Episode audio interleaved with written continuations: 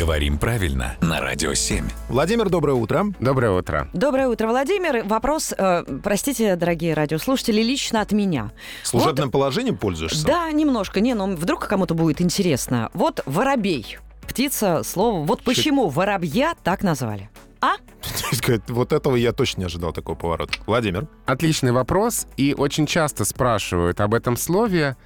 И есть одна, сразу скажу, ненаучная, народная, неправильная версия происхождения слова «воробей».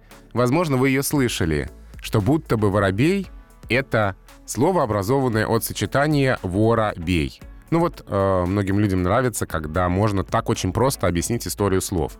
Правда, при этом непонятно, как же тогда в слове «воробушек» все пропадает, и никакого «бей» там уже нет.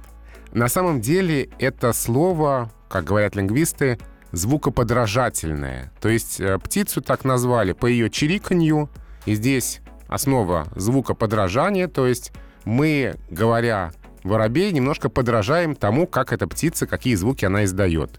И корень тут исторически тот же, что и, например, в слове «ворковать». Ну, правда, с некоторыми фонетическими изменениями.